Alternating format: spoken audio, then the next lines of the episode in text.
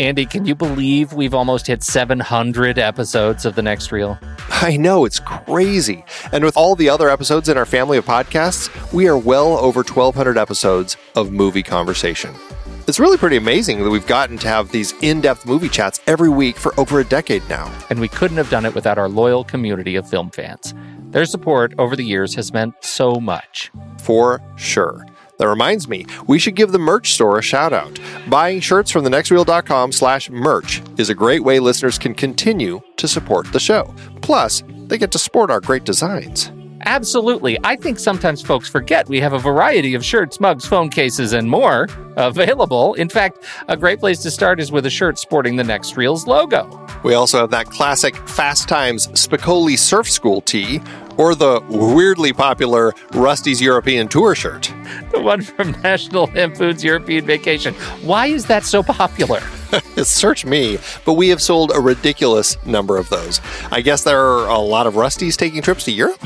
We're always adding new designs based on movies we've covered, like our brand new design for a streetcar named Desire, featuring a streetcar named Desire.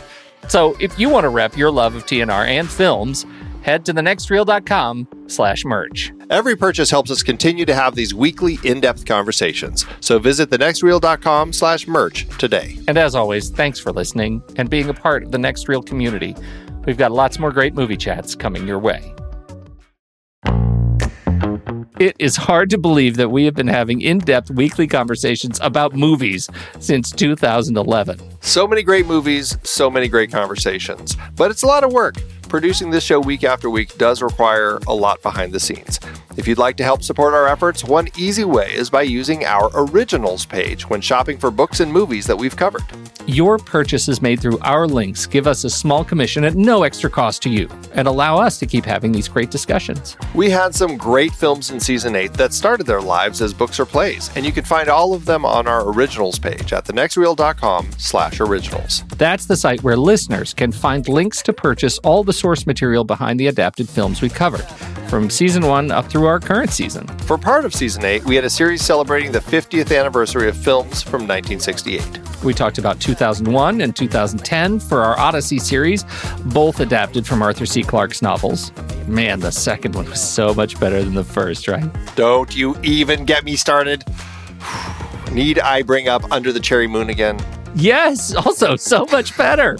Wait, wait, no, that's not what I. Ah. Planet of the Apes kicked off its series based on the novel by Pierre Boulet. We covered Danger Diabolik and The Detective, adapted from novels for our 1968 crime films. Wait, wasn't that The Detective, the prequel to Die Hard? They were both written by Roderick Thorp, and yes, it's the same character in the books. I can't believe they even asked Sinatra if he'd be in Die Hard. That would have been Yeah. weird. Uh, Once Upon a Time in America was part of our Leone Once Upon a Time trilogy, adapted from Harry Grey's novel. And we looked at 1968 Best Picture nominees The Lion in Winter, Rachel Rachel, Romeo and Juliet, and Oliver. We also had an Ingrid Bergman series with adaptations like Spellbound, For Whom the Bell Tolls, Murder on the Orient Express, and Gaslight. We haven't talked about Gaslight. Stop gaslighting me! Dive deeper into these books and more adapted films at thenextreel.com slash originals. Every purchase supports the podcast. Get the full list of adaptations that we've covered on all the Next Reel family of podcasts, and start your next read today at thenextreel.com slash originals.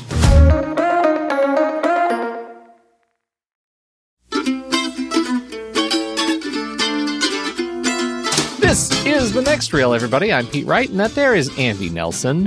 Hey, hey, hey. and we spoil movies.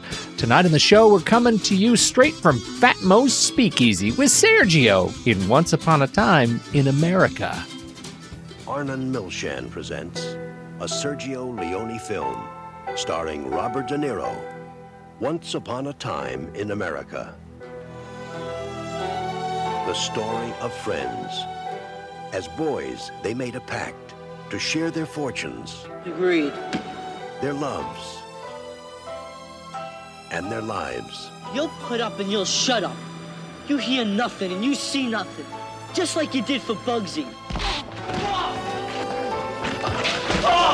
You was better off you stayed in the Bronx. It began as a dream. It grew to an empire. it ended as a mystery that refused to die. Robert De Niro, James Woods, Elizabeth McGovern, Joe Pesci, Burt Young, Tuesday Weld, and Treat Williams in a Sergio Leone film, Once Upon a Time in America. It takes a, a certain kind of ego to make a four hour movie. Don't you think? It's a long one.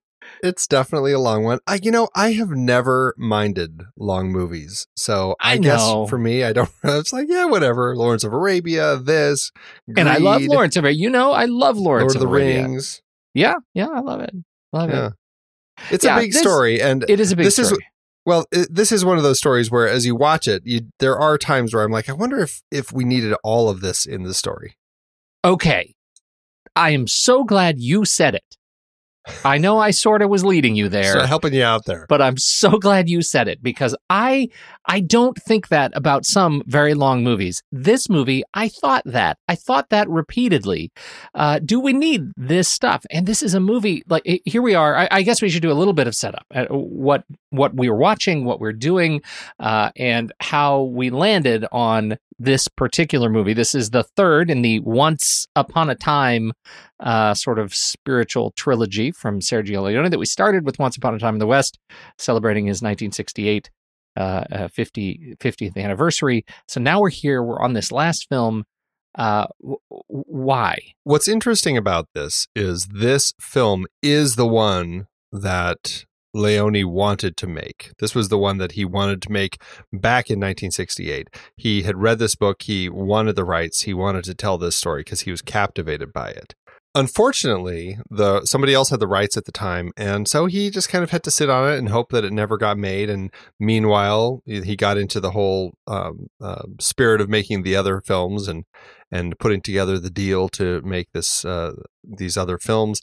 And uh, and he kind of went on with his business. And it wasn't until uh, you know a good number of years later when he finally was able to get the rights for this story, this novel um, by Harry Grey called I believe it was called The Hoods Yes. and um, he and he finally got to to write it and tell the story. So it fits into our Once Upon a Time trilogy because we're celebrating uh, films and franchises from 1968 and celebrating their 50th anniversaries.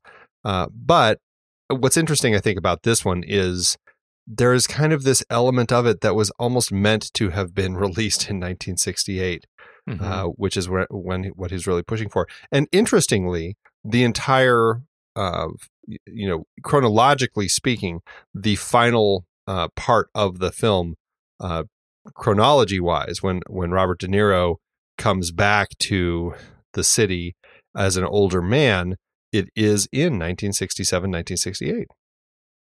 Right, which is uh, actually an interesting little tie. the The film went through. Um, well, it was it was incrementally butchered uh, over uh, after its release uh, through Europe and then in the United States. Uh, and I, I usually we talk about that uh, toward the end, uh, or at least when we're talking about how the film got made. But I sort of feel like we need to talk about that now because it directly impacts our conversation about what we watched. Well, and you had seen the film before. I had never watched this until this extended director's cut um, came out after they restored it in uh, 2000. I think it premiered at the 2012 Cannes Film Festival, and um, after and that was like once they released that on Blu-ray, that was the first time I actually had ever seen this film. So I have only ever seen this version, but So you didn't see it when it was in chronological order. I didn't. I didn't. Right. And that was, I think that's how it was originally released That's here right. in the States back in uh, 1984. Um, it was a much shorter film. I think it was uh, two hours and 20 minutes about. right. And, uh, and like you said, recut to be chronological. Um, and yeah, Leone really just had no control over what people were doing with it, with it, it seems, because I think in, in Europe, it was non chronological. In the Soviet Union, um, it was um, again another. It is actually split into two movies. Um, there was a TV version, um, just all these different versions of it, and I think it really suffered because of that, especially here in the states, because there, there's something. Granted, it's a long film, but there is something about the way that it jumps between uh, time periods from the um, the middle story to the early story to the last story and back and forth that I think really lends to the flow of it. And I can only imagine that watching it chronologically is just going to kind of mess with that. Well, you know, it's funny. I, I don't have a, a, strong, well, I should say, I only have a strong sense memory of the film, right? I, I didn't remember a lot of detail going into this. Uh, and, uh, but, but I do have this feeling watching it this time that it, it actually makes sense now. And uh, not just that it makes sense, it, it makes uh, sort of uh, narrative sense when you get surprised by something that characters do. You get surprised by, uh, you know, how how and when characters' lives intertwine.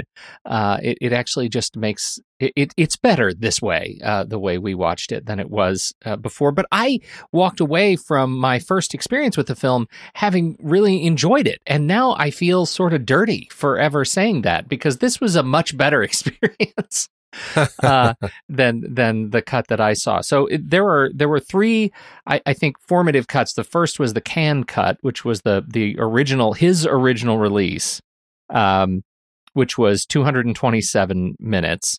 The U.S. cut uh, was brought down to 139, um, and that's the that's the original theatrical cut. And then the one that we watched is the the I what is the, what is the minutes on the one we watched?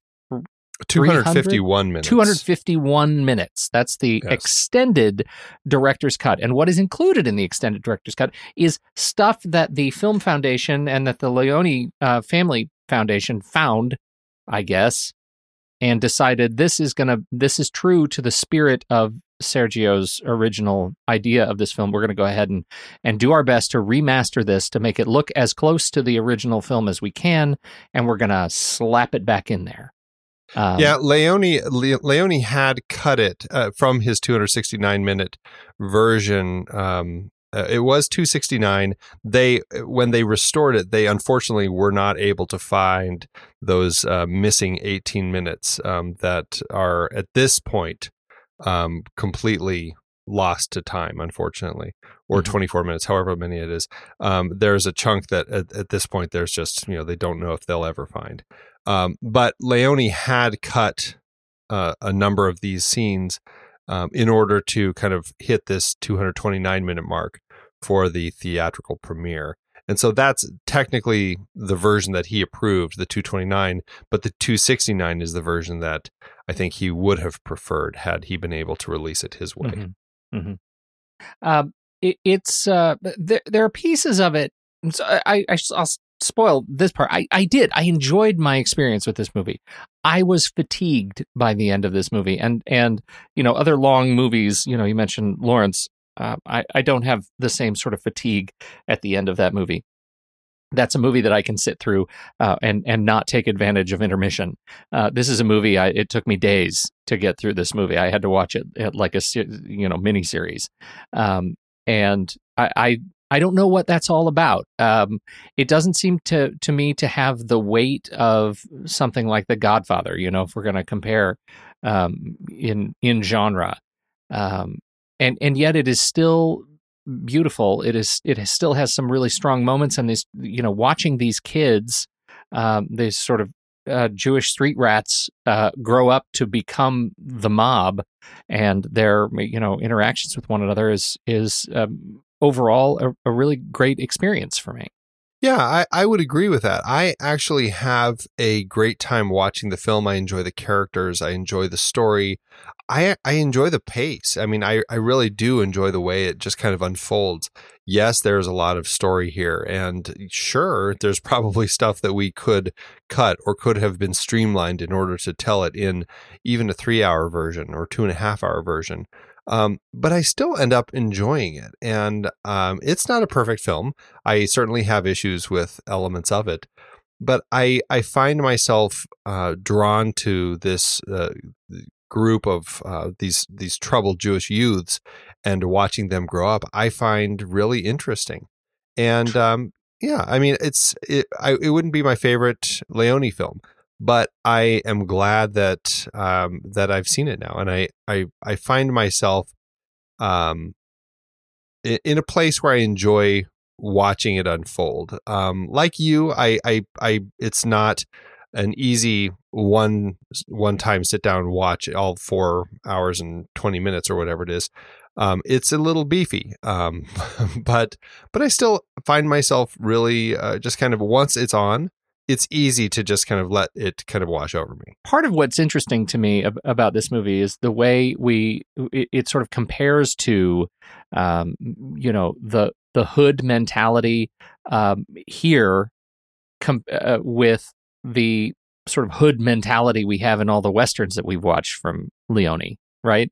I mean, there's a certain aesthetic that he captures when he's capturing crime on screen. And to me, I, I found it really satisfying to watch him um, sort of recreate uh, his story of masculinity and story of violence and and do it just with a sort of a different skin on it. Did you notice that?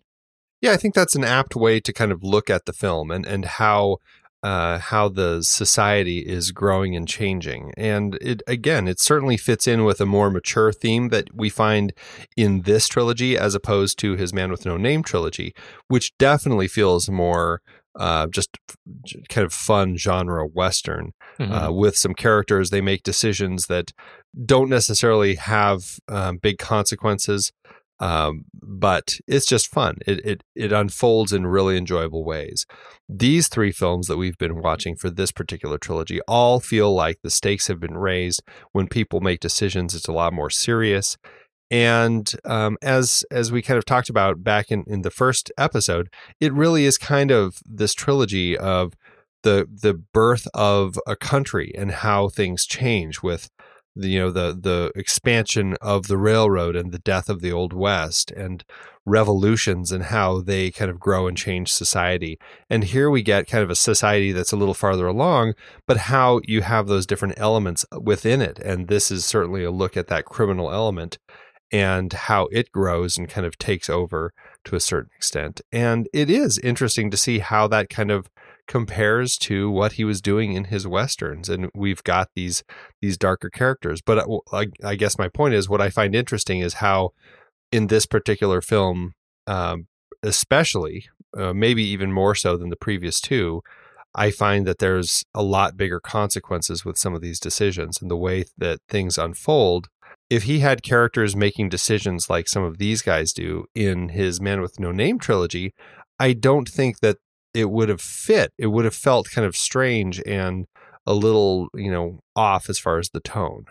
Yeah, yeah. It, it really feels like this this film um, is peak Leone in that regard, right? That he has sort of been practicing how bold he wants to be in the statements that he's making with the the films that he makes. And this one, um, you know, he is he's making an, an overt statement around organized crime and its connections to business and politics, and um, and and what you know, and the, and the fact is, this whole trilogy is eh, kind of telling that story, right? It's telling that story that even across the arc of time, uh, human organisms uh, find a way to create these kinds of systems that will benefit you know uh, uh benefit those willing to take these kinds of risks. And uh, so i i find that a, a really interesting um, kind of statement. Yeah very much so it's an important film to him. I mean, uh, you know, he had invested a lot of time, uh, you know, in in getting to know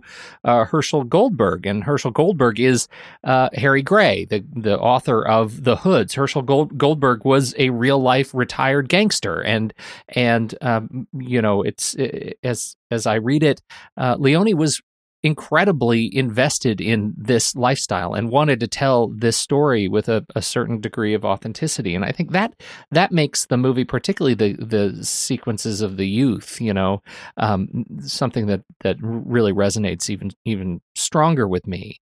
Um, and uh, you know, overall, I think the kids did a, a bang up job of some really dark and complex material around aging and sex and crime and and their willingness to do violence to one another. It's kind of got that. I was about to say Lord of the Rings, Lord of the Flies vibe to it, uh, and Lord of the Rings. I mean, you know, with the right. orcs. so uh, it's it's uh, it's strong and and uh, dark material. Well, what's interesting about uh, Herschel Goldberg or Harry Grey is that he actually was a real gangster, and he actually wrote this book uh, while he was incarcerated. He was in Sing Sing, and um, it's it, it's kind of a memoir of his life. Now, according to uh, reports, it's part factual, part uh, part fiction. There's kind of a a little balance between it. A lot of people think that it's it the the stuff when he was a kid is really factual stuff and then as as the character gets older more and more of the stuff is is kind of fictionalized and i think some of it people assume that it's it's fictionalized to alter to make him look better because he he basically is the character noodles and um, that right. i think was even his uh, his nickname um, and so it's interesting that um, that Leone gravitated so much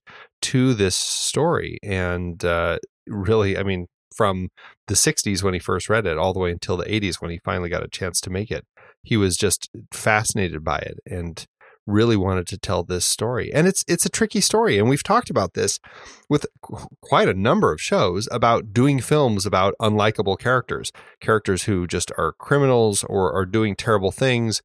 And you know, Robert De Niro's character uh, Noodles definitely fits that mold. You know, he does a lot of terribly unlikable things. And it's not like he progressively gets more likable as the film um, as the film moves along I mean, you've got the just horrific rape scene when he uh, thrusts himself on on uh, his his uh, the girl of his dreams, and here he is forcing himself on on Deborah in the car, and it's just oh my goodness, it's just heartbreaking to see what he does there, and uh, it's it's I don't know, I just find it really interesting. It's an interesting character study uh, more than anything.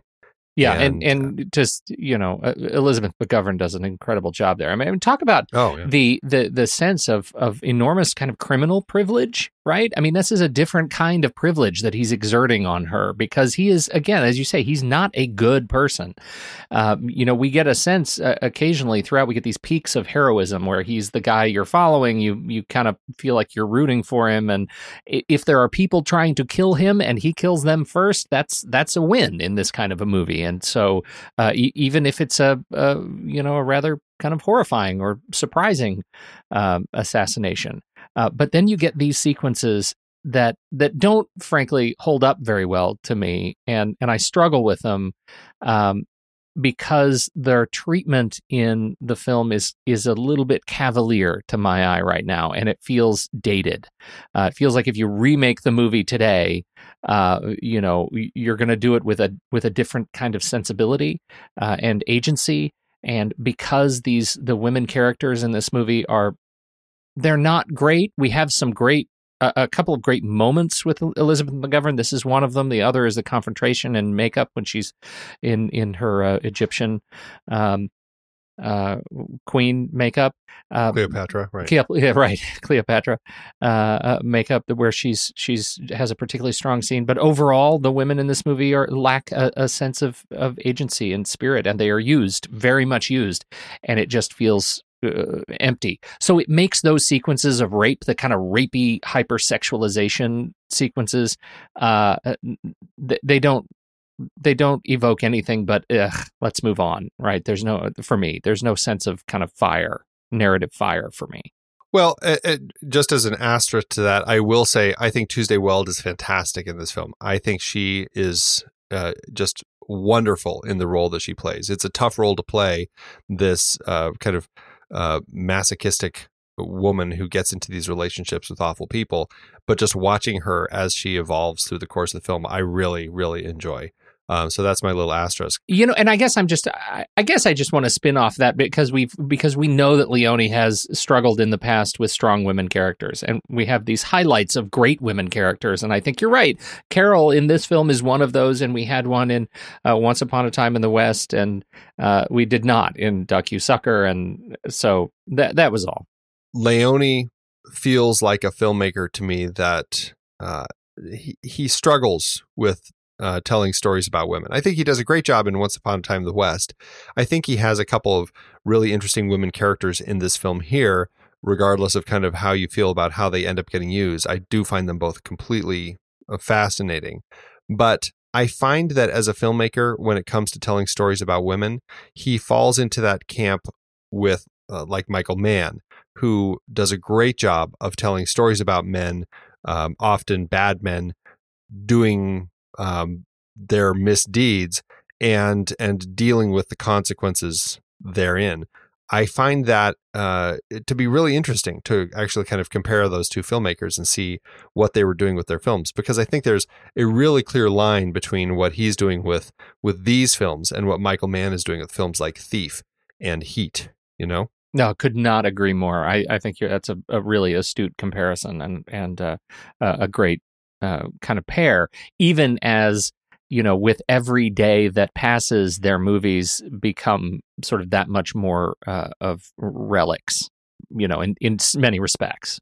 To that end, I think that Leone's only saving grace, if you can say that, is the fact that it's a period film. And uh, yes. obviously, it, it, you know, certain the way that people were treated, women were treated, may unfortunately fit better in context of the stories that he's telling. Um, right, I, right. I, don't think that Michael Mann can get away with that with some of his films that he was doing uh, that take place in present day. But still, yeah, he's not nearly as as lucky. Right. Uh, right. Yeah. you never saw it in uh, chronological order, uh, so I, I, imagine jumping around time periods is is nothing for you. What's your what's your sense of his use of time in the film? I, I really like the flashback structure. This is something that he's been working on for a few dollars more. That's where he kind of worked on that structure a little bit. And then I think we saw a, quite a bit of that in the the last two films that we've been talking about. And I find this uh, flashback structure to be really interesting. The way that it's kind of weaving us through these three periods of time all throughout the film. I really actually enjoy it quite a bit. It's almost more just a structural style rather than flashbacks because I mean it's yeah. very consistent through the entire film. It's not like Once Upon a Time in the West, which it has some very specific flashback moments designed to be harmonica's kind of recollection of his past. This one is really jumping around quite a bit. And I I would argue that it's not necessarily like we're watching Noodles and he flashes back to a period in time. You know, I, I think that it's just the way that the story is structured. And I think it actually works really nicely. I do too. I find it really rewarding the way it works this way because you get you get to kind of unravel the the lessons that Noodles is learning at each uh, sort of major milestone in his life. And I think, you know, it, it all leads up to the final uh, confrontation, or not confrontation, the final con- conversation between old Noodles and old Max in the office when Max says, "You gotta, you gotta off me, right? I, I can't take it from anybody else but you." Uh, and and he walks away and says, "You know what? That's that's not going to be uh, that's not who i am anymore. And i think as a result of jumping through time and seeing these major sort of milestones in his life um, that final moment is earned for me. It is earned in a in a profound way. And and uh, I, I think the sequence is is just terrific. Yeah it's a very powerful moment and uh, followed by a really haunting moment as as uh, noodles is walking away in the dark and that crazy, like uh, yeah. insanely large gar- garbage truck is driving by, and you got that shot of of Max, um, or is it in the distance? And then all of a sudden, as the garbage truck drives by, he's gone, and it throws that idea like, did he just throw himself into the garbage truck? Did somebody Yeah. just take him? What, am I imagining all this? It plays really interestingly, and that's actually something that I think is a really interesting uh, interpretation of this film. That uh, there is this whole school of thought that this uh, after uh, Noodles turns his friends into the cops in this the middle story, which takes place in like the the mid 30s. Um, he he goes and just doses himself up high on on opium and just and has a drug induced dream. And everything that takes place in the the later uh, portion of his life is all an opium dream. And it's really interesting when you look at it that way especially because the film ends with him back in that opium den in the 30s uh, kind of totally high just like smiling and staring up into the camera. It's it's a very interesting interpretation. And when you look at the way that Max kind of disappears in that last scene, you can almost see how it could uh, how it could work. I don't know if I buy into the interpretation, but I like thinking about that as an option. Yeah, I mean that that smile at the end is uh, that's a taxi driver smile right there. You know what I mean? Like Right. that is if, if if that's not a Travis Bickle smile, I I don't know what is, and it's haunting and and uh, uh, sort of terrifying. I I'm with you. I don't I don't like thinking of the movie that way. Um, I I think it loses um, its sense of commentary uh, when when you look at it as it was all a dream. I, I kind of hate it was all a dream stories, and so uh, I'm not. I, I choose to ignore that. well, I think you're in the majority. I think most people who have Yeah. heard about that interpretation are like, no, that's just complete nonsense. I yeah, like I won't go so far as as demanding that you take it back, but but I do choose to ignore it. that's really Um, funny. yeah so uh, the, the the time structure is is fantastic and i i have to say um eh, you know i i know we'll we'll get into um uh, probably get into more of the music in a little bit but i just have to say this uh, you know in, in terms of things that drive the movie forward for me this is the most rewarding morricone score um e- even if i'm not always crazy with the choices they make with the music the score is my favorite uh, to date Uh, and now, are you including everything or just this trilogy? this trilogy, these three. But it, it leads me to some of my like deepest favorite Morricone scores, which is like the Mission. Like I, I hear strains of a, a mature uh, Morricone in this movie, and I'm I am moved. I am moved in a very positive way. It's a beautiful score. I uh, really, uh, uh, you know, I have a hard time um, arguing the point with you at all because I think that uh, it is kind of a Ennio Morricone in top form. He's just just such a uh, he created such a beautiful score here. It just is um, wonderful. You can feel kind of the the heartache and just everything uh, going along with it. It's just really rewarding. Um, i do I do though- love the fact that I have created such an environment about Morricone over these last few films that your instinct is just to find something to fight with me about it on. I I know I want to. Uh, I I'm a little torn because I feel like Once Upon a Time in the West might be my pick of this trilogy, though. Really? Yeah, Is it because of harmonica's theme? I I'll- feel like it's Jill's theme more than Harmonica's Interesting. theme. Interesting. Interesting. Well, Uh, I can I can see it, and I I I wouldn't uh, I wouldn't blame you for that. Uh, but uh, for me, this is. Uh, you know this i'm i'm moving this film is like the open door to the arc of his career that is my favorite work of his and so Yeah. i'm i just got very excited when i heard um, It's it's a fantastic score. I mean, you really just can't argue with Yeah. it. It's just some of just the most beautiful music out there. Uh, and as far as you're concerned, it doesn't have anyone going Sean Sean. Oh, there's no shon shon shon. There's no deep deep down. There's no. Oh God, we've moved on. We have moved on. Thank God. Um, there Oh, were so a funny. lot of hands in the screenplay. Uh, what's that all about? Uh, it is about uh, I don't know. I don't know what that's about. I mean, just check that out, right? So we know Harry Grey wrote the novel. We know Leone was very excited about that. We know Leone is uh, his his fingers are in the script, uh, along with Leonardo And Piero De Bernardi and Enrico Medioli and Franco Arcalli and Franco Ferrini. And I mean, come on, that's just a lot of hands, and and not to mention additional dialogue from Stuart Kaminsky and uh, uh, uncredited uh, Ernesto Gastaldi on this. That's one, two, three, four, five, six, seven, eight, eight people credited uh, with screenplay. I was hoping you were going to do Stuart Kaminsky in your terrible Italian. Stuart Kaminsky. No, that There you go. There you go. just get it out there. right. No, my Italian's fantastic. Uh, go. yeah this is uh I, you know it's it's a script that he uh he really loved this book like i already mentioned and i am not really sure why uh, why it took him so many writers because he certainly didn't work with this many writers on his previous films i'm not exactly sure um, what happened in that sense it fits in with films like children of men that for whatever reason it just takes a lot of hands uh, clacking away at the keyboard, um, or in this case, the typewriter, to get the job done. And sure, it's a it's a long, beefy project. Um, I think that I heard uh, Stuart Kaminsky, actually, of all of those people, um, talking in some of the behind the scenes uh, bits and how he was given the original treatment that Leone had put together. And it was like a 400 page document or something crazy like yeah, that. that's and, right.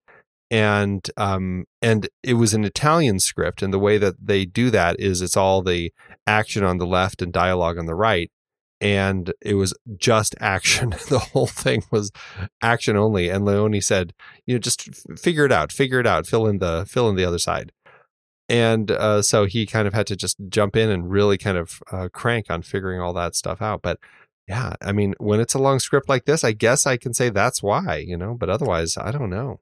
The version of the script that is linked in the show notes for education purposes only is a uh, it's the English version of the script that it comes in at 321 pages. And it is, if you're interested in the structure that Andy is talking about, you should check it out because uh, it is still structured, even as it is in. It has been sort of um, translated into English. They kept the structure, and so you can see the uh, um, the action on the left and the dialogue on the right, and it's it's kind of fun to uh, kind of fun to run through. If even if you don't have the patience to get through all 321 pages, uh, it's it's significant and it's a little scruffy scan, but uh, but it's worth it's worth checking out. One thing that I do want to talk to you about, um, aside from the script, uh, which is a very interesting one, is Leone's direction. We've been watching him. This is the sixth out of seven films of his that uh, that we've talked about on the show. Um, so um, we've definitely covered a, a hefty chunk of his body of work. I feel like as we've been going, there are certain techniques that we've been seeing quite a bit. Um, and some of them he's been really developing, like the flashbacks. Another one that I think is a really interesting tool that he uses and has been really experimenting with, and I, I think largely improving the way he does uh, use it, is the way that he does his long reveals, where he sets something up and you don't really know what we're reacting to or what the scene is, what's what's happening for quite a while, like we talked about in the last episode with Duck You Sucker, when we have Juan in the cave and we're just staring at his face for a very long time before uh, we see what it is that he's reacting to, which happens to be all of the dead people. Um, and he does that a number of times here. A lot of the times they work really well. And I actually, for the most part, um, think that he has really improved the way that he he does that. The one thing that I will say though is that phone ringing for what feels like a half hour Yeah. is one of the In the most beginning? annoying. Yes, one of the most It's, annoying. it's like the first hour and a half of the film. it I felt felt like it was never going to end. It was so so awful. Every Yeah. time I watched it, and actually, it reminded me as I started watching it that I think I was flipping around once and I caught this like on on cable at one point, and I came in just at that moment, so it was pretty early in the film. But I was like, why is this phone ringing all the time? There's no phone in the scene, and you know, it, without the context of the rest of the film, I was like, I don't think I want to watch that movie because I don't think I can handle that. It is really annoying, and it takes, and I mean, obviously, it's a key moment in Noodle's life, and when he's in kind of this opium haze, it makes sense that this thing is the thing that's kind of connecting all these parts of his life. This phone call that he made to to kind of squeal on his friends Yeah. um, I, I think it's super fascinating and I actually end up really liking it. But man, is it one of the most annoying things that Leone has ever done. It just it makes me want to like like stick chopsticks in my ears. it it is uh, it, it is gratuitous in its uh, its revelation, and I totally agree. Uh, but I have to I have to uh, double agree with that point. Right, that is a definitive moment in his life. The way Leone is able to go from there and uh, make a convincing argument that this gangster has given up his life and sent his buddy to prison uh, or you know sent his buddy uh, like his intention is to send his buddy away and send himself away in the process to protect him uh, i thought was um, was uh, really artfully done in terms of a, a, testament to to his ghosts and to you know masculine friendship well, and it does allow for what I think is a really fascinating mystery. I really enjoy watching the the senior version of Noodles in the 60s trying to figure out who is this person who took the money? Why are they now after me? And I find it to be a really exciting mystery. I think that it works really well the way that Leone has set the story up. You have written here Feather Factory. Are you talking about the dancing sequence? No, I'm talking about the the wonderful scene when they have stolen the diamonds for Joe Pesci's character. Um, well, for for uh, a friend of his, they steal these these diamonds and then they give them to uh, the guy who they stole them for, and then they kill him and all of his men and uh, go and uh, that's this is Burt Young and they they kill his men and one of his men escapes the car and runs into this factory that's like full of I, I, honestly have no idea what sort of factory it is, but it looks like feathers in all these glass rooms, like they're they're fluffing the feathers, getting ready to stuff them into like down pillows or something. I, I really have no yeah, context yeah. for what it is. But Noodles runs in there after this one guy who escapes, and he's trying to find him, and he's turning the lights on in these rooms, and he sees this guy in with all these feathers and just blasts him away in the feathers. is such a gorgeous gorgeous scene. I uh, I love that you go straight to the violence. I w- was actually loving the bakery, and it's not feathers; it's like flour, right? I right. think it's in the back where where uh, the young uh, Jennifer Connelly is practicing her ballet, and uh, you, we have the young Noodles uh, peeking through a a busted slat in the wall and watching her, and he's just you know worshiping her from a distance here as she practices her own um, ballet by herself, and uh, this sequence, the way it is shot, the way it is cut, anytime we have her on this raised platform, the way she's lit from the top with this sort of haze of flour in the air, uh, is as close to a snow globe in real life on real life on film uh, that I can remember, and I find it just heartwarming and beautiful uh, and and such a, a great exploration uh, visually of you know young love. I thought I think it's just really great. Yeah, that's a that's a beautiful uh, scene and a series of scenes when they do happen there. And I think Jennifer Connelly, as just this young actress in her first role, it clearly shows that she's got the chops because obviously she's gone on to a wonderful career. But it's it's so fun watching her in this early scene, and, and they are really touching scenes. It does feel like young love happening and it's it's interesting to watch them play out all those scenes with with uh, young Deborah and young Noodles mm-hmm. uh, Scott Schutzman as they uh, as they kind of go through their relationship and I think the scene that really cements it is when Bugsy and his men beat up Noodles and Max mm-hmm. outside the door and she's inside and and she, and he's knocking on the door after Bugsy and his men have left and she's just kind of standing around the corner and she just won't answer the door. And it's like that is the moment that clicks for her that if I if I go after this guy, this is the life I'm going to be in. And it's almost like this this beautiful moment where something clicks for her and she decides I'm not going to do that and and go a different route. And I I like that quite a bit with uh, especially coming from such a young actress. Yeah, me too. It, it's really a beautiful little performance. Uh, and it, you know, just before I close the tab, we got to just say Burt Young uh, boy, is is he uh, great playing uh, Paulie in this one too? Not that you would know because you you're not a big Rocky fan, uh, but I just loved seeing him as he's telling the story, that awful story. oh, jeez, right?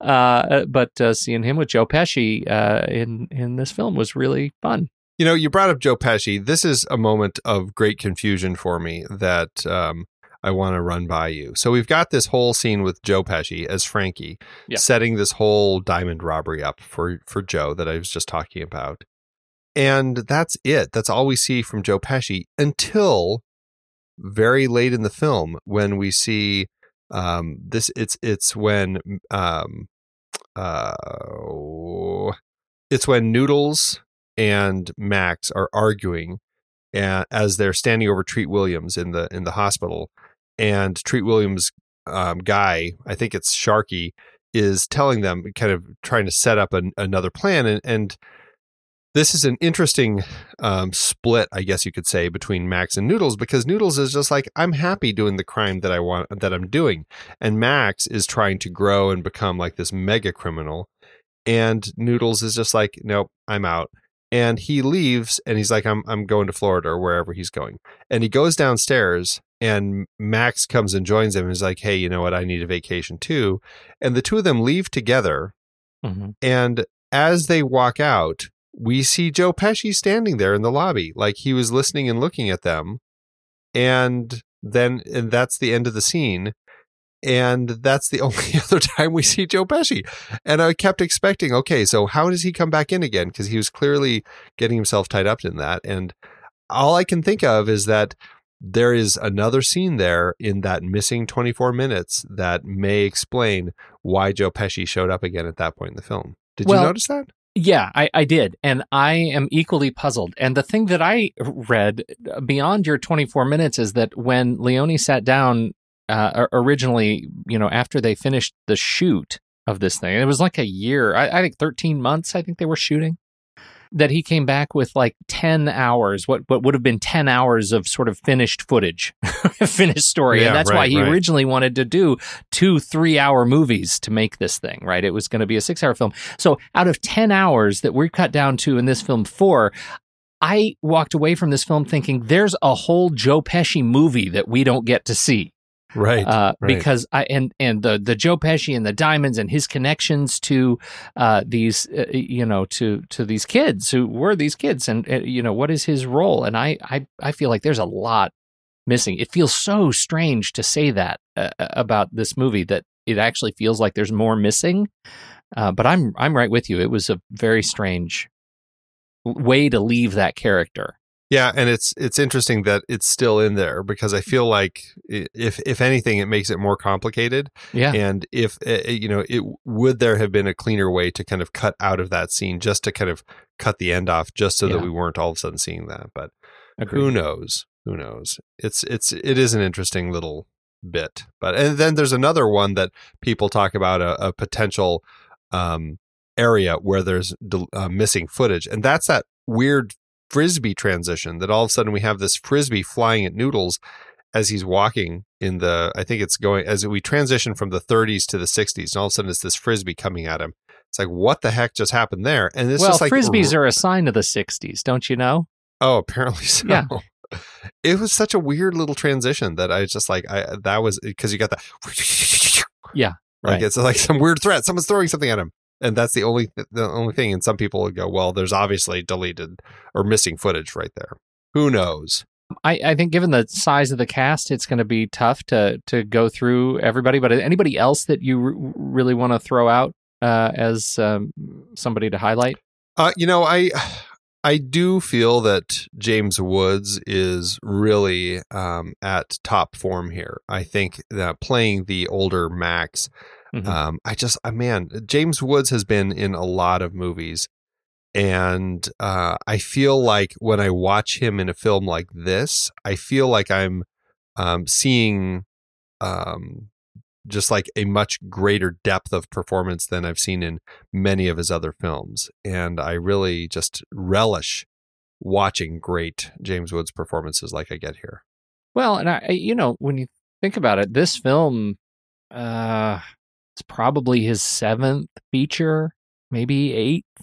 Uh, he'd done a lot of TV before, but he was still, I mean, i- you know, a, a relative kind of cinematic newcomer and, in 1984. And, um, and, and that's something I would say, you know, about everybody, maybe with the exception of Elizabeth McGovern, um, that the age process here of of taking these these characters, the age makeup, I found really believable, and particularly for De Niro and uh, you know Woods in this case, um, I, I, think they really shined as they aged themselves. You know, that final sequence yeah. as they're having that conversation, you know, he's got teeth, he's got skin, he's got all the stuff on, but it still looked really uh, solid. You know, it looked great and it allowed him to uh, showcase a kind of depth of performance that I thought I, I, think really holds up. I think it's interesting because we've got all these, these, uh, all these characters that have, um, they're old and young. And I think generally all of the kids did just as great a, a job as the um, as the adults. Yeah, it's a it is really a fantastic cast. Um, I I didn't really have any issues with any of them. I just love the way that Leone got such just vivid and big performances from these kids. Um, and I, actually, another person that I would point out is is Larry Rapp as Fat Mo. He's a guy that I feel like I, I don't know if I've ever seen him before. Um, I uh, but I just felt such a great connection with this guy um, who just felt really authentic in this uh, as this kind of half in half out kind of gangster guy. I just I loved that actor in that role. Can can you tell me about Brian Bloom? Here's the thing. Brian Bloom, this was his second gig, right? He was on ABC weekend specials as Tony DeSpirito in a different twist and then he was young Patsy in Once Upon a Time in America. If that kid doesn't have the most familiar face of any mm, kind of male actor acting through the 80s and 90s, I don't know who he is. He was in so much TV. Uh, he's on As the World Turns. Maybe that's where I know him, but I feel like I just feel like I know this guy more than I than anybody else in here uh, of, of the young faces, and I can't peg what it would be. Well, and now he's just in a ton, a ton, ton of video games. He's the voice of, he does so much voiceover work. But yeah. I, I have no, I could not even tell you what is it that I feel su- such a connection to this guy about. It's so crazy. That's interesting. Uh, you know, as a as a kid, the stuff might be the only thing that I saw of his. That's where the like the ice cream that you know, eats you from the inside or whatever. Such a terrible terrible horror movie. But uh, he was in that. Um, but looking through his his uh, roster, I realized there's just hardly anything um, that I have actually seen him in. So, but he is he's one of those kids' faces that does look very familiar. So. God, it's so familiar. It's such an '80s handsome boy face, you know. Mm-hmm. Yeah. Uh, uh, that sh- that should be a thing. The '80s handsome boy. That sounds like maybe not a thing we want to be responsible for coining. for all we know, like this, he's one of those kids that we saw all the time. Like maybe he was in like a, a Star Wars toy commercial or something before right. he really was acting and you know, you know playing with his action figures. I am sure you're right. That is such a. I'm sure you're right. He's an action. He's the action figure kid. That's. I'm going to leave it there. I'm sure he was in that. Uh, but they were all great, um, and and I, actually think that the uh, the the casting of the young actors to look like and be able to perform like their older characters, I think was I just want to highlight that because I think it was just, this is one of those movies where they had so much of that going on because it's it's not a small cast, and I can't think of a single one that doesn't really uh, nail it. I am going to point out one more, and it's it's less about the performance and more just about the way that Leone introduces him. Yeah, and it's Danny Aiello as Chief Aiello. His intro when he comes out, the police chief, and he kind of comes out and he turns and they're and the they're taking pictures, and he turns the other way and they're taking pictures, yeah. and he turns and he's smiling with the wink yeah it's just that was like a highlight of of an introduction i had such a great time watching him well and and i have to say the the whole gambit here that they went and uh that Ugh. you know he just had a baby and right. the babies all had their little tags and that these guys in order to get chief Aiello in their pocket uh these guys sneak into the nursery and take all 32 babies and switch beds and tags on them so none of the parents know whose bed it is but they all they kept the records of of the switches that they made um, so that parents would not ho- know which child was theirs from the nursery and the hospital was diabolical and perfect and a terrific twist on what normally in a movie like this you would expect to be an exercise of violence.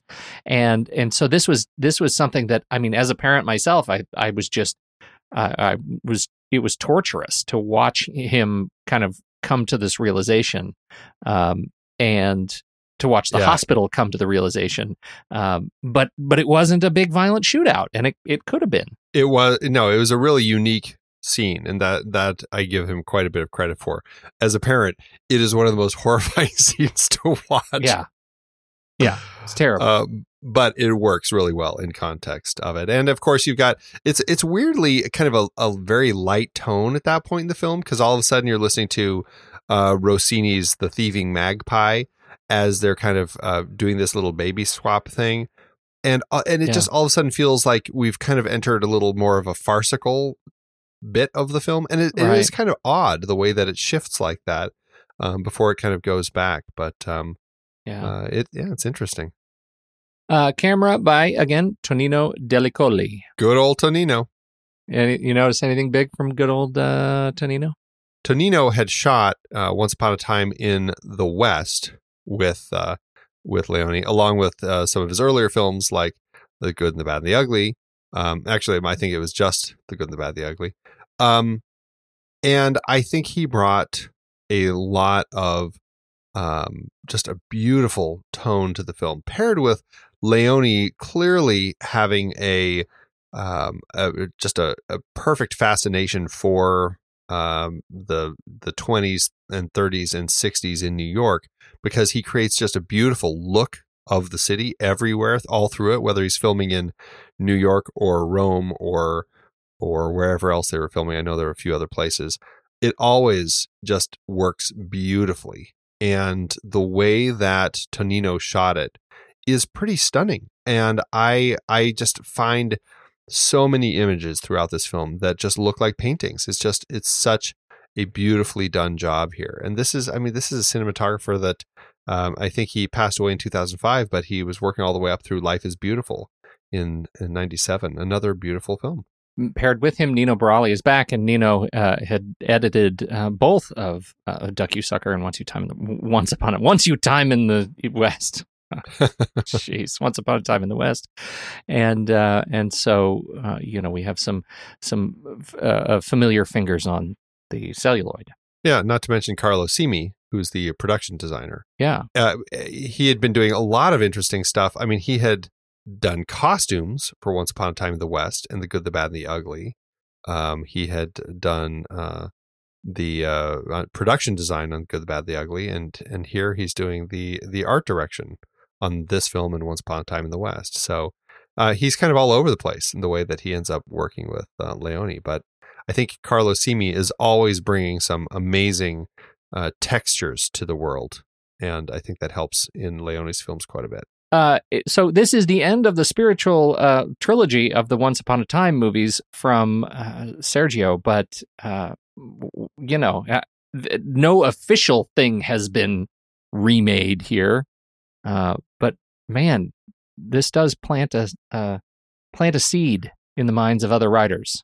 Yeah, this whole thing spurred on this this concept of of making projects uh, that have "Once Upon a Time" in the title. It certainly, uh, I mean, there had been other other films beforehand, just like "Once Upon a Time," um, but uh, once this film, this trilogy, really kicked off and kind of made a name for itself, and, and I mean, it wasn't a popular film, but once it kind of sunk in, it really created this whole uh, I, I, it's, I don't think it's a genre, but certainly a trend in titling your film to be Once Upon a Time in. And it just, I mean, it still is going on to this day. I mean, according to IMDb, there are 131 titles that have Once Upon a Time in the title. Now, Some of those are episodes of TV shows, Mm-hmm. but I mean, there's Once Upon a Time in Mumbai, Once Upon a Time in Korea, Once, upon, a time, in, in the hood. Once upon a time in the hood, Once upon a time in the CIA, Once upon a time in Mexico, Once upon a time in Si- Siberia, Once upon a time in the desert. I mean, you could just you put anything in there, and you're going to be able to uh, to find a way to title it. So it's interesting that it, that's something that this trilogy did spur on Well, you got to have a legacy. Am I right? There it is. There you Yeah. go. How to do it the in uh, award season? Unfortunately, this film wasn't as popular as I think people hoped it would be, and I think that's largely because of the edited versions that were released. Um, but it did still get 11 wins and nine other nominations. At the Golden Globes, uh, Leone was nominated for Best Director, uh, but he lost to Milos Forman for Amadeus. And Ennio Morricone was nominated for Best Score, but lost to Maurice Jarre for A Passage to India. Which was also lovely, you have to say. It is a very lovely score, Yeah. yes. Uh, at the BAFTAs, uh, the costume design and score did win there. Cinematography lost to Chris Menges for The Killing Field. Um, uh, Leone lost to Wim Wenders for Paris, Texas. And Tuesday Weld was nominated for supporting actress, but she lost to Liz Smith for A Private Function. The uh, the interesting uh, ones that I did want to point out, uh, especially in the world of Italian cinema, well, one, the Italian National Syndicate of Film Journalists awarded it the Silver Wib- Ribbon Award for five um, five categories, and it won for all of them: director, cinematography, production design, special effects, and score. But then you jump over to the David Di Donatello Awards, which is the awards from the uh, Academy of Italian Cinema, and weirdly, Leone was nominated for Best Foreign Director. This is in, in his home country. yes, this is his home country. He was nominated for Best Foreign Director, uh, and he lost to Milos Forman there. And this is funny because, just as a reminder, when he did Duck You Sucker, he won this category for Best Director. So it's a very strange thing. I don't know if it's like, I don't know. I don't know how they determined that. Is it because it was like, uh, funded from a U.S. Uh, company uh, as opposed to um, an Italian one. I don't know. I don't know how they how they come to terms with that. But uh, yeah, Wow. he did not win that. So there you go. Very strange. That is very strange. Uh, I I've been curious about this next segment uh, since I turned the movie on, uh, and our our vaunted APPFM. How did this do Oh. at the box office? Well, for Leone's final film, uh, interestingly, he did get his biggest budget by far. He got $30 million, or 69.6 million in today's dollars. Unfortunately, regardless of the version seen, this movie just never really found its audience. The chopped up, chronologized version of the movie was released here in the States June 1st, 1984, opposite another film we've talked about here on the show, Star Trek III The Search for Spock, as well as Walter Hill's film Streets of Fire. This film only earned 5.3 million domestically and a paltry 250,000 internationally, giving it a total adjusted gross of 12.9 million. That left Leone with his first box office flop, as far as we can tell. If you remember, I couldn't find any information on Duck You Sucker. And that left the film with an adjusted loss per finished minute of $247,000. So, uh, ouch. Wow. It is a tough way to finish his career, but at least the film has seen a resurgence in popularity, along with a beautifully restored extended director's cut that received, as we said, the incredible praise at the 2012 Cannes Film Festival. And still, it is not the biggest loser we've discussed on the show. Terry Gilliam still holds that record with uh, The Adventures of Baron Munchausen. See, and I can't believe that, given how long this movie is, that I, I guess you can call that a, a significant win in its own right. That it's not the biggest loser. But you know, I started this. My my sort of commentary at the beginning of this film was it takes a certain amount of ego to make a movie like this, that is this long, that is this extravagant in the story that it's trying to tell, and and I think that probably hurt it. Don't you agree? It it is sort of impenetrable uh, to imagine going even to a three hour movie uh, and and investing in it for a large part of the popular audience that would have paid for it. Well, when you're when you have expectations of a director, and and I think you know when when an audience member expects another um, fun Western epic like The Good, the Bad, and the Ugly, certainly it's going to feel like a different type of film and one that you're not really expecting. Um, because I mean, it, it's not The Godfather. It's not just a, a straightforward gangster movie. Um, I mean, that has really interesting characters, but it's pretty straightforward nonetheless. This is a, a much more winding story. And yeah, I think that audiences probably were just not ready for it, regardless of what cut they ended up watching of it. Well, I think with that, Andy, we should just we, we got to go to it. We got to see how this stacks up between us, and rank it. Let's do it. Head over to flickchart.com slash the next reel and you'll see our list of all the movies we've ever talked about on this very show. Or you can swipe up or over or across or tap through to your show notes uh, and you'll see the word flickchart. If you click on it, it should be a link and it'll open up flickchart for you with this movie where you can add it to your list and see how it stands up to ours. All right, first up, we have Once Upon a Time in America or Noomi in The Girl with the Dragon Tattoo.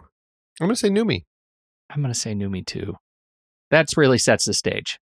It does. Yeah. Once Upon a Time in America or La Femme Nikita. Oh, I'm going to say uh, Once Upon a Time in America. yeah, I am too, but I do quite enjoy Nikita. Once Upon a Time in America or Sophie's Choice. I I think before I had watched Sophie's Choice again, I would have said Sophie's Choice. Now I think I'm going to say Once Upon a Time. Yeah, me too. Once Upon a Time in America or Indiana Jones and the Last Crusade. Got to go with Indy. Indy. Once Upon a Time in America or The Great Wall. Oh, Andy. One of our Matt Damon classics. Remember that dive? I do. I I'm do. gonna I'm be- go with Once Upon a Time. Once Upon a Time. Once Upon a Time in America or Outland. Oh, Outland for sure. Yeah, Outland. I am still that is probably one of the highlights of all the movies that we've watched on this show or we've discussed that I had never seen. I had so much fun with that. I'm so glad. Oh, that just like So- makes my day. Because that movie, I, yeah, yeah, it's a gift. It's it's a fun one. Once Upon a Time in America or Field of Dreams. Hundred percent Field of Dreams. yeah. Field of Field of Dreams. Field of Two by Fours. Once Upon a Time in America or Infernal Affairs. Very different uh, versions of gangster stories. I'm gonna go with Infernal Affairs. Boy, I have my issues with both of these. I think I'm going to go with Leone. Okay, me too. Look at that. Did you see what happened there? Wow. Yeah, That Ah. was some weird arm twisting I just did. yeah, not really. I'm all right. You're okay with that. All right. Well, that did it. That landed Once Upon a Time in America at 222 on our chart. 222 out of 378. That's I, don't know. Is that disappointing? It's a little disappointing. That's uh uh you know, I feel like it's uh it, it could have landed a little higher. That's you know, it's about what a a 40% or so. Um Yeah. I feel like it uh, could be higher, but again, we've talked about a lot of good films on the show. How did it land on your list? Um, this film ended up at 1257 out of 4060 on my personal flick chart, which puts it at about a 69%. Um, which I I think the um, when I looked at that number, it seemed surprisingly low for me. But then I saw the percentage, and I'm like, oh, no, it feels like it's probably in the right spot actually for my Yeah. chart. I mine ended up at 486 out of 1046, which eh, I, I don't know. It weirdly it, it feels a little bit too middle of the road for me. Uh, that I felt like it prob I I wanted it higher, but man, everything it came up against was decisive. Like I had just Yeah. no question uh, about you know where how I, what I felt about these movies. If I were to go by the algorithm, uh, I should be rating this two and a half stars uh, out of five. Elsewhere, um, I, you know, I, I feel comfortable with a three star. And is that three stars with a like? Yeah, yeah, I appreciate a lot about this. I just have a hard time pushing it up into the four range. No, I agree. I, I'm at three and a half with a like. Um, I, I definitely have issues with the film. Um, I would put it over Duck You Sucker. Um, but I feel uh, like there are still issues. Like I, I feel like Leone, when he left kind of the fun, jovial filmmaking and went into kind of the serious filmmaking, I just ended up feeling like the there might have been some sloppiness in those early films that ended up kind of feeling like um, part of the tone of the of the films. And when he went into these more serious films, any sloppiness that he kind of left in there just ends up feeling a little sloppier because Yeah. of that. And I Right. definitely noticed that in these last two with some of the ways that the the um the stories unfolded or the cuts happened. Um, but I still enjoy it. It's just it is a beefy film. It's a hard one to want to put on that often, but it's uh, it's an easy story to to find myself getting folded into. Yep. I I agree. Um, this this one overall worked for me. I wanted to be wowed by it. My memory of it was stronger than the experience I had watching it this time, uh, Yeah. and it does cause a little bit of fatigue. But with that, we have finished our Sergio Once Upon a Time in Sergio Leone series. uh, where do we go from here? We are going to be uh, returning to a series that we've done off and on throughout uh, the run of our show. It's movies and their remakes, and we are looking at movies from 1968 and the remade versions of them. We're going to be looking at uh, the Thomas Crown Affair, and we're going to be looking at the producers. So it will be an interesting set of pairs to see uh, how um, how they were originally told and how they were retold. Oh, I'm very much looking forward to this uh, experience. I haven't uh, I haven't played with the Thomas Crown Affair movies in forever. Uh, just Yeah, watched It's the, to be fun. yeah, just watched the producers recently, but not the uh, not the the early one. So uh, it's been a long time. Very excited to take on this series. Well, if you want to hear more of us, but you can't wait until next week's show, you can support us over on patreon.com slash the next reel and get access to our exclusive members-only weekend show, The Saturday Matinee. We talk about movie news and new trailers. Plus, we go head to head in our weekly challenge, in which we put together lists of movies related in some way to the movie we're discussing that week. There are all sorts of other goodies too if you support us at different levels. Just head over to patreon.com slash the next reel. You can learn more about us and check out detailed show notes at thenextreel.com. You can subscribe for free in your favorite podcast app and follow us on Instagram, Facebook, or Twitter at the next reel. And if you want to get into the conversation yourself, join our Discord channel for a whole lot of movie chat with movie lovers from around the world. You can find a link to join in the show notes or over on the website. The next reel couldn't happen without the hard work of Steven Smart running Instagram. Ben Lott, who runs all things Twitter, And thanks to Eli Catlin, who graciously allows us to use his song Ragtime Instrumental as the theme to the show. You can find out more about Eli on his SoundCloud page. when the movie ends, Our conversation begins.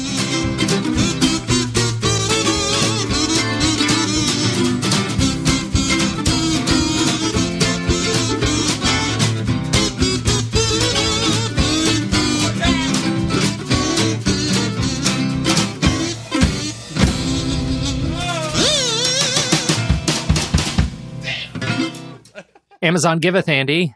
As Amazon always doeth. Oh, Amazon. There are actually quite a few reviews uh, of this film, and in particular of the extended director's cut, Once Upon a Time in America. Yes, there's a variety of love and hate, uh, all spread out across Amazon Yes, there is. just for this wonderful film. truly um i did eh, you know i i would like to open with uh, what i think is ultimately a, a gentle review but it comes from the perspective i think this is third party reportage though of uh somebody talking about the experience that her 91 year old sicilian grandmother had watching this movie. Uh, she says that it's a one star and it is absolutely too violent and quote filthy for a 91 year old Sicilian woman. I bought this as a gift from my elderly mom after she saw part of the ending on TV one night and she thought it looked like a good movie. Dear. when she watched it from the beginning, she said she became so upset she had to turn it off. In her words, it was filthy and had way too much violence. Although she did expect the violence, knowing what the movie subject was about, according to her, it was too graphic and disturbing. So the movie itself was not good. The rest of the purchase was fine. So, uh, do you see what they did there? Amazon, for once, did an okay job of actually delivering content to their viewer. I like that they included that. I do too. well, I've got a one star by Anson Crawford III, who says the opening is the biggest beating of all time. Swore to God that if that damn phone rang one more time, I'd turn the friggin' movie off. Don't care how acclaimed this is, no way I can get past five minutes of a phone ringing incessantly. I made it, Anson, but I otherwise am right there with oh you. my God, Anson, you nailed it. Nailed it. Thanks, Amazon. I've been podcasting since 2006. In that time, I've tried countless hosting platforms, but in August 2022, we switched to Transistor to power all of our shows here at TruStory FM, and it's been a game changer. I love the Transistor allows unlimited podcasts and storage without extra charges. We can publish so much content, and we do. If you want to start up a podcast, do yourself a favor and host your show on Transistor. With their one click publishing, you can get your new show onto all the major podcast directories effortlessly. And their website builder lets you quickly build custom sites for each show. The detailed analytics are invaluable too. You can access all kinds of listener data anytime. Oh, and the versatile players allow you to embed episodes anywhere to reach new listeners. Plus, the team behind Transistor is super responsive and keeps making the platform even better. After using countless hosting services over 15 plus years, Transistor has been hands down the best podcast partner for us. If you want a hosting platform to take all the worry out of getting your podcast out into the world, go to thenextreel.com slash transistor and check it out. Support our show and support your own show by going to thenextreel.com slash transistor. Start growing your podcast today.